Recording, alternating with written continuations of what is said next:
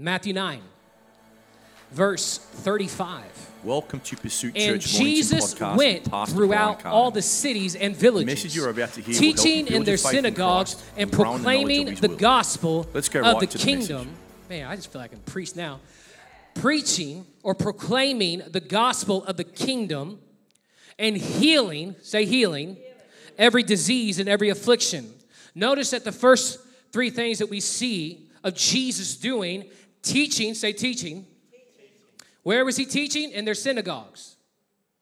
When you come to the house of God, we're here to teach you, to equip you for the work of the ministry.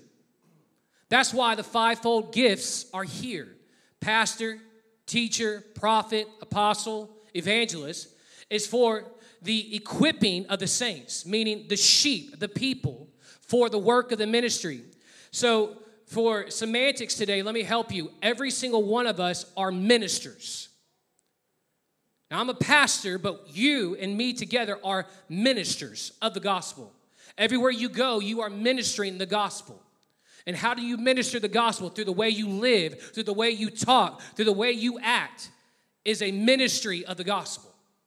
And a lot of times we are not coherent in times of work, in times of just relaxing, and we get casual and we miss the, understanding that every moment of your life you're ministering.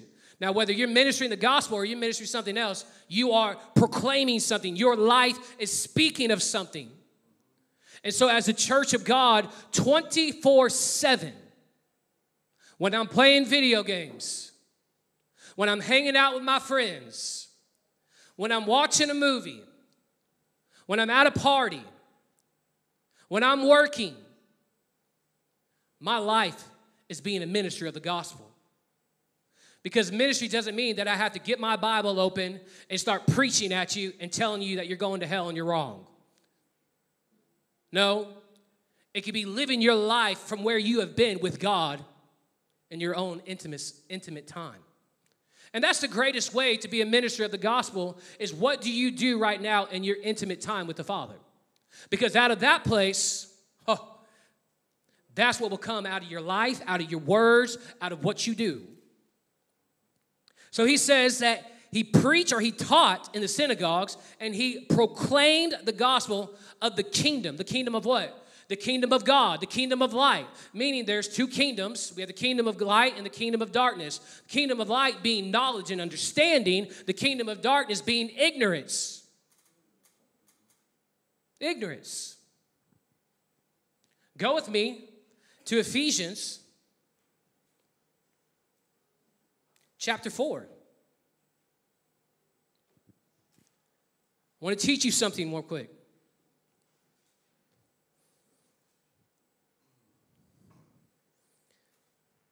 Go to verse 17. Now, this I say and testify in the Lord. This is Paul speaking to the church of Ephesus. Now, this I say and testify in the Lord that you must no longer walk as the Gentiles do in the futility of their mind.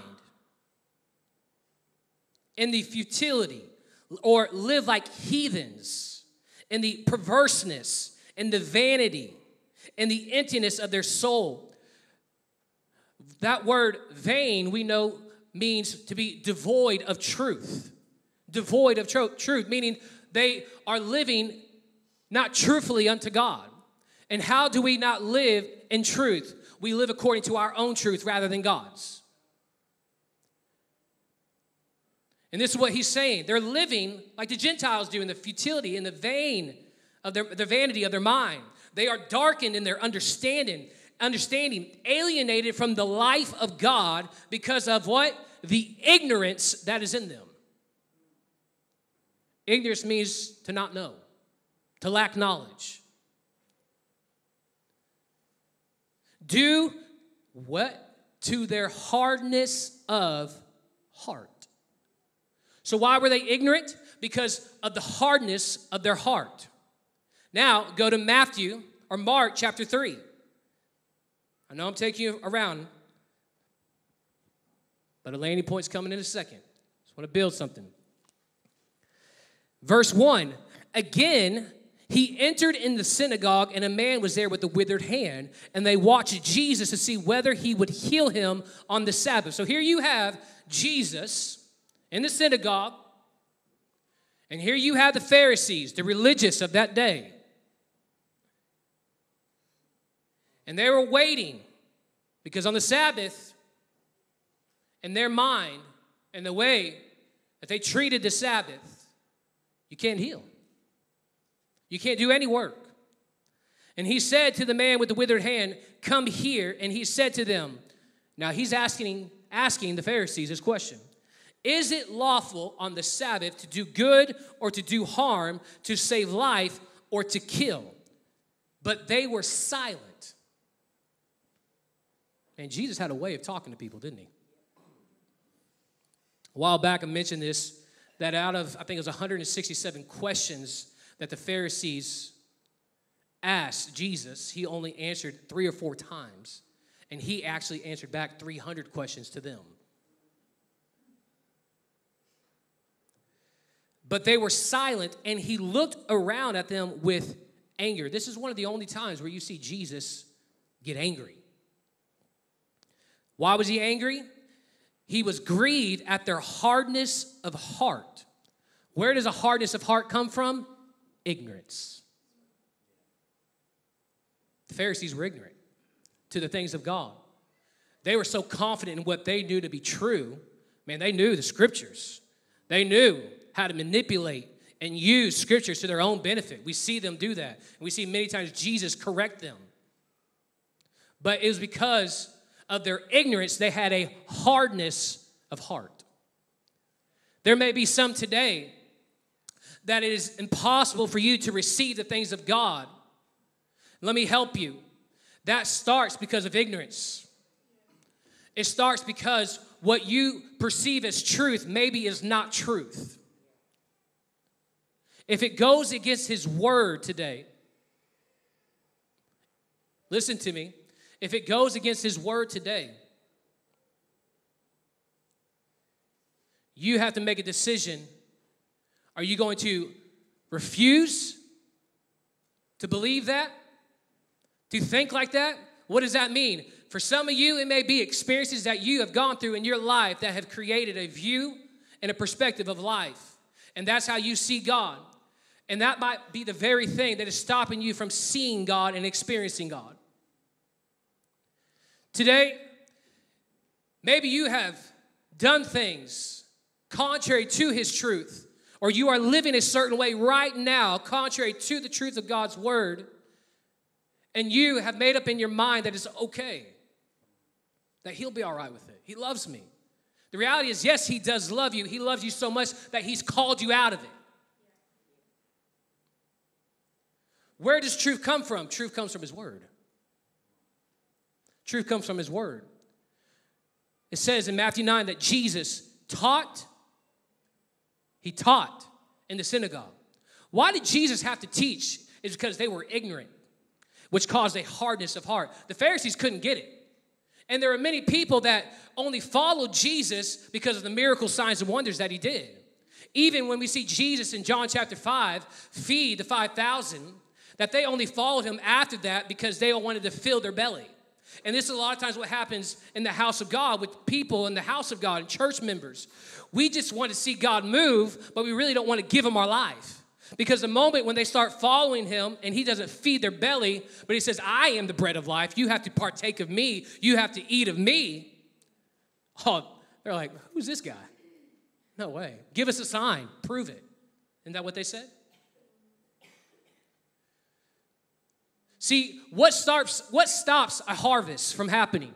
A ignorant mind or an ignorant heart, which leads to a hardness of heart.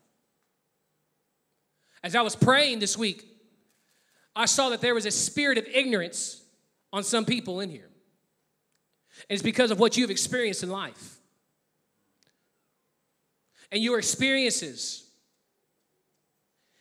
and your life choices have created within you ignorance to the things of God, which therefore causes you to be hard or hardness of heart to His Word. This is why when you hear certain scriptures on certain topics that go against the world's way and the system of the world, it's hard for you to grasp them and receive of them. This is what we're seeing today, where people will distort the truth for the sake of what they believe. And I don't even have to word things, you, you already know. But as a church, the very structure, the very fundamentals that or doctrine that we stand on is comes from his word, not from feeling, not from experience.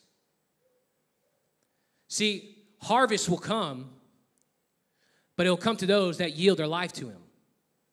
It'll come to them that open their heart to God.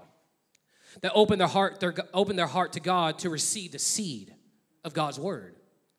We see that in Mark chapter 4, that even when it comes to one of the grounds, out of the four grounds, there was a stony ground that could not receive the seed. But there was one ground that could receive the seed and that would produce 30, 60, and 100 fold, right? Are you good ground today? Or are you stony ground? Maybe even the words that I'm saying today is falling on what we would say deaf ears. You can't receive it. Jesus, back in Mark chapter 3, what did he do? He looked at them with anger, grieved at their hardness of heart, and he said to them, or said to the man, Stretch out your hand. He stretched it out, and his hand was restored. Notice here that Jesus healed this man, that this man was restored. And even after they saw this man restored, the Pharisees went out and immediately held counsel with the Herodians against him on how to destroy him, how to kill him. Their hardness of heart could not see a man just get restored. They were so worried about tradition and religion that they had to uphold that they couldn't rejoice with a man that was set free, that was healed. And how often do we as a church when God wants to move, when God wants to have seasons of refreshment, season of restoration, we are so religious and caught up in our own traditions that we just like, oh man, church went on too long for me. Man, we did worship for an hour. I got kickoff at 1 p.m. today. Got cricket. And we allow ourselves, because of our own hardness of heart and ignorance to the things of God, think a certain way, perceive God a certain way, and think that God's going to work within those parameters. He won't. God can only work in your life at the point of which you will lay down your life.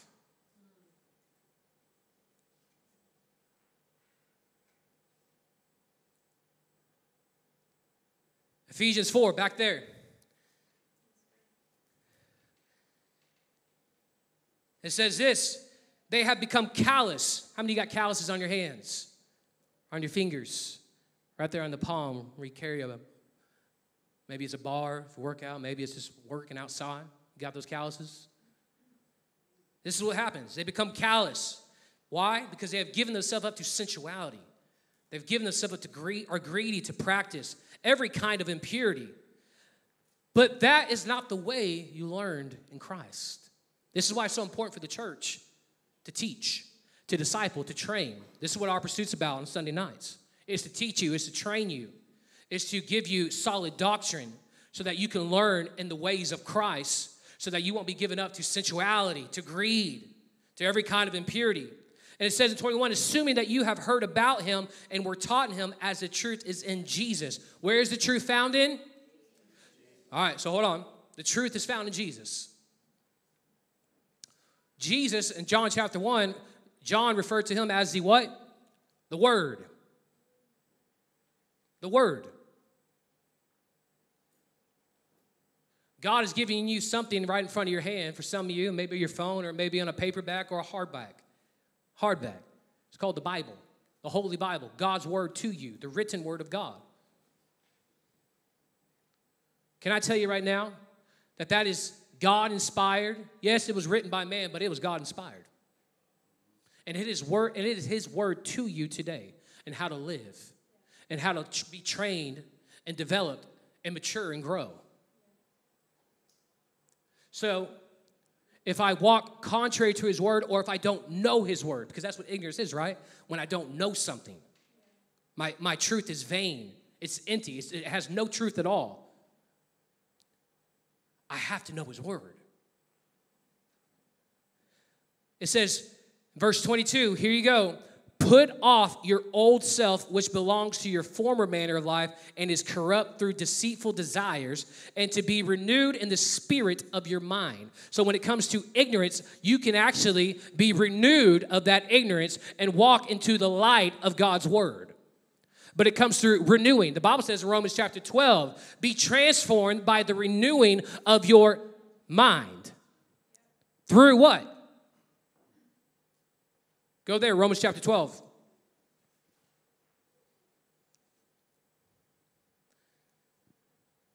Do not be conformed to this world, but be transformed by the renewing of your mind, that by testing you may discern what is the will of God and what is good and what is acceptable and perfect. So, do I weigh out my life with God by my experiences? No. By how I see things? No. But I went through, I went through some things. I'm sure you did. We all do. But our response is not a fleshly response, it's a response in the spirit. But how do I respond to things in the spirit? Well, just like the Bible says, put off the old man, the corrupt man. Back to Ephesians 4. Put it off. Verse 22. Put off your old self Meaning, if you are a born again Christian today with a new created spirit that happened through the day that you gave your heart to Jesus, which we call being born again or the new birth, guess what? His spirit dwells in you. Your nature is no longer dead, but is alive. You have now been given a imperishable seed or incorruptible seed, being Jesus Christ, who lives inside of you. And it says, put off the old self, and where do we put on? The new self, created after the likeness of God in true righteousness and holiness. What makes you righteous and holy today? Is it your good works? No, that's what the Pharisees thought. By what I do makes me holy, makes me righteous. No, it's through Christ Jesus that I am righteous. I have right standing with God and that I am holy. And because of those things, I walk holy, I walk righteous, I walk in a manner that is worthy to which God has called me unto. That's why I don't want to sin. That's why I don't want to walk away from God. That's why I don't want to go after my own direction and my own purpose and my own will in life, but I want to serve Him with everything. This is why I'm faithful to the house of God, even when it's inconvenient for me.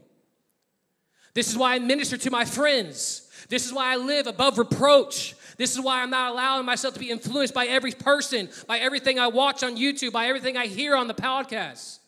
No, I'm walking after God.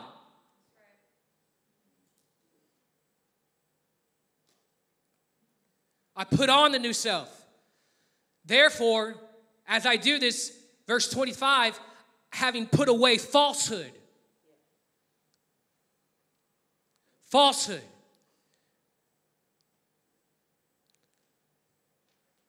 Another translation says lies. Lies. Let each one of you speak the truth with his neighbor for we are members of one another. Be angry and do not sin. Do not let the sun go down on your anger. This is why spouses, husbands, wives, you don't go to bed if you're still angry at each other. Don't go to bed. Make it right. Because all that's going to do is just cause more anger. You're going to wake up in the morning not feeling much better. But some have gotten to the point where you still go to bed with an angry heart and you just let it fester. And you just put it really down deep inside of you, right? And at any given moment, you're ready to explode. I know. Verse 27. This is good. And give no opportunity. And give no opportunity. Give no opportunity to who? The devil. So I can give opportunity to the devil, it sounds like. The way I live my life, because this is what he's talking about, if I walk in the corrupt manner of my life, then the old me, well, I'm giving way or opportunity for Satan. But when I walk in the new nature, when I walk in the new creation created in Christ Jesus, when I put on Christ, I don't give an opportunity for the devil.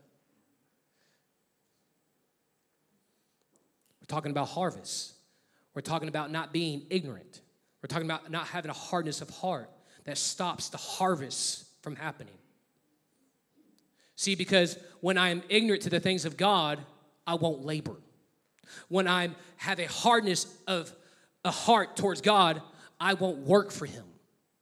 I will do the bare minimum because this is what happens in relationships. When I have a hardness of heart, or if I walk in ignorance to my wife, or a husband to a wife, or a wife to a husband in the same manner, or in relationships with friends, I will do the bare minimum because I think I have that right.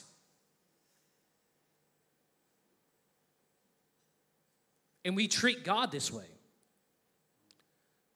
Well, I won't do anything, God, until you do something for me. the reality is, God doesn't have to do anything more for you because He's already done everything for you. And just even in that thought in your mind, that's ignorance. He's done it all. See, we think that when I do something, God will do something back in return. No, when you do something according to His word, then you just appropriate what's already been given to you. Appropriates is a big word of saying you just get what He's already promised you because He can't take His promises back. He's faithful to what He promises. That's the goodness of our God. I don't give to get, I get because I give. What? I give my life, I give everything. And it says this I'm going to kind of skip ahead a little bit because I want to get to chapter 5 on Ephesians. Let not, verse 29, 29, let no corrupt talk come out of your mouths, but only as such as good for building up as it fits the occasion, that it may give grace to those who hear. And do not grieve the Holy Spirit of God, by whom you were sealed for the day of redemption. Let all bitterness and wrath and anger and clamor and slander be put away from you, along with malice. Be kind to one another, tender hearted, forgiving one another as God in Christ forgave you. There's so much there, but this is what I want to get to. Therefore, say, therefore, be imitators of God as beloved children.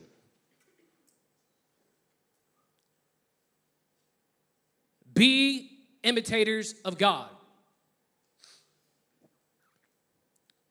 This year of harvest, you're going to have to imitate God. And I can only imitate God when I know God. Look at Jesus and look at the life he had. Look at Samuel, look at David, look at Abraham, look at Moses, look at Rebecca, Mary. I mean, we can go all throughout the Bible.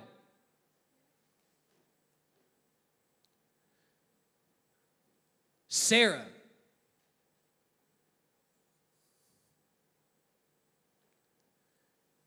Be an imitator of God. What are you imitating today? Kids usually have a role model. Some, a lot of times it's a sports athlete. We live in a day and age where that's kind of changed now. It's probably your favorite YouTube channel or favorite YouTuber, favorite social media influencer. Maybe it's a, an artist. Maybe it's an actor. Maybe it's someone that does has that has done something great in the world. There's a role model. There's someone that you look up to that you imitate your life after. Maybe it's your father, maybe it's your mother, maybe it's a grandparent. Maybe it's an uncle, an aunt, whatever it may be. Maybe it's your pastor. The Bible says this though imitate God. And the beauty of men, of men of God and women of God in your life in the Bible, it gives you illustrations and example of how people walked in faith to encourage your faith. You probably know many people in your own life that you have seen walk in faith and have received God's promises because of where they walked and how they walked. Let this be an example for you in how to live. Imitate God. See, when it comes to the harvest, God is not looking for people that are fake, people that are not genuine, people that are not authentic, authentic, that are real. He's looking for people that will imitate just like Jesus did. What did Jesus say in Matthew 9? I have compassion on these people. Matthew 9, verse 36. It says, When he saw the crowds, he had compassion for them because they were harassed and helpless like sheep without a shepherd. Imitate God in the same way. Compassion. Compassion. That word compassion means to be moved in the inward parts, in your intestines, literally deep within you. It's so deep. This is the compassion that he had for his people. They were like sheep that were harassed, being tossed around, weren't cared for. It says a lot because there were people, men of God in that time. How true is it even in this day and age we live in that sheep, people are harassed, are troubled because of a lack of compassion from the church, from the body, from the leadership, from pastors? We as a church have to allow ourselves to follow the example that Christ has left for us. And let me help you. You ready for the first thing it is? And it's the ultimate thing love. Love. One of the hardest things to do, but one of the simplest things that God has called us to do. Love fulfills all. One step out of love, the Bible says, is one step into sin. If I don't walk in love, how can God work in my life? He can't. You ready for verse 2? Ephesians 5 says, And walk in love as Christ loved us and gave himself up for us. And gave himself up for us. So there's your example. For God so loved the world that he gave his only begotten Son, that whosoever, who? Whosoever believes in him shall not perish but have everlasting life. Here's your example a fragrant offering and a sacrifice to God. Notice that when you walk in love, it's going to be an offering unto God, it's going to be sacrifice to God. And I'm just following the example that Jesus has done before me.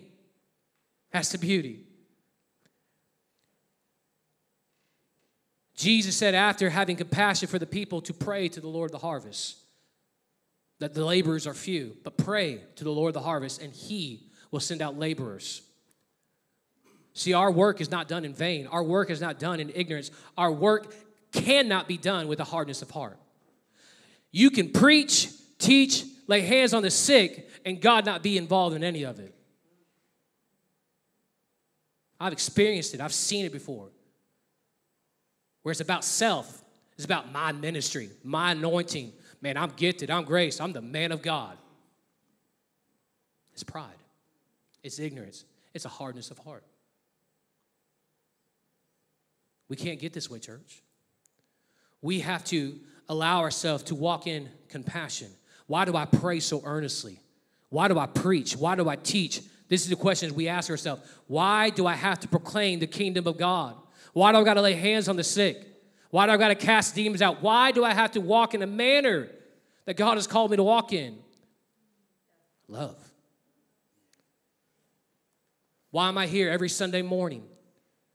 Why am I here on Sunday nights? Why am I here on Wednesday nights? Why do I minister to the person at my job? Love. That's the motive. That's the motive.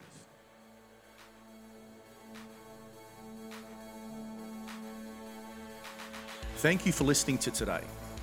If you are wanting more of these timely messages and teachings, go to our website at Pursuit Church Mornington to find all the other ways you can access Pursuit Church ministry and messages.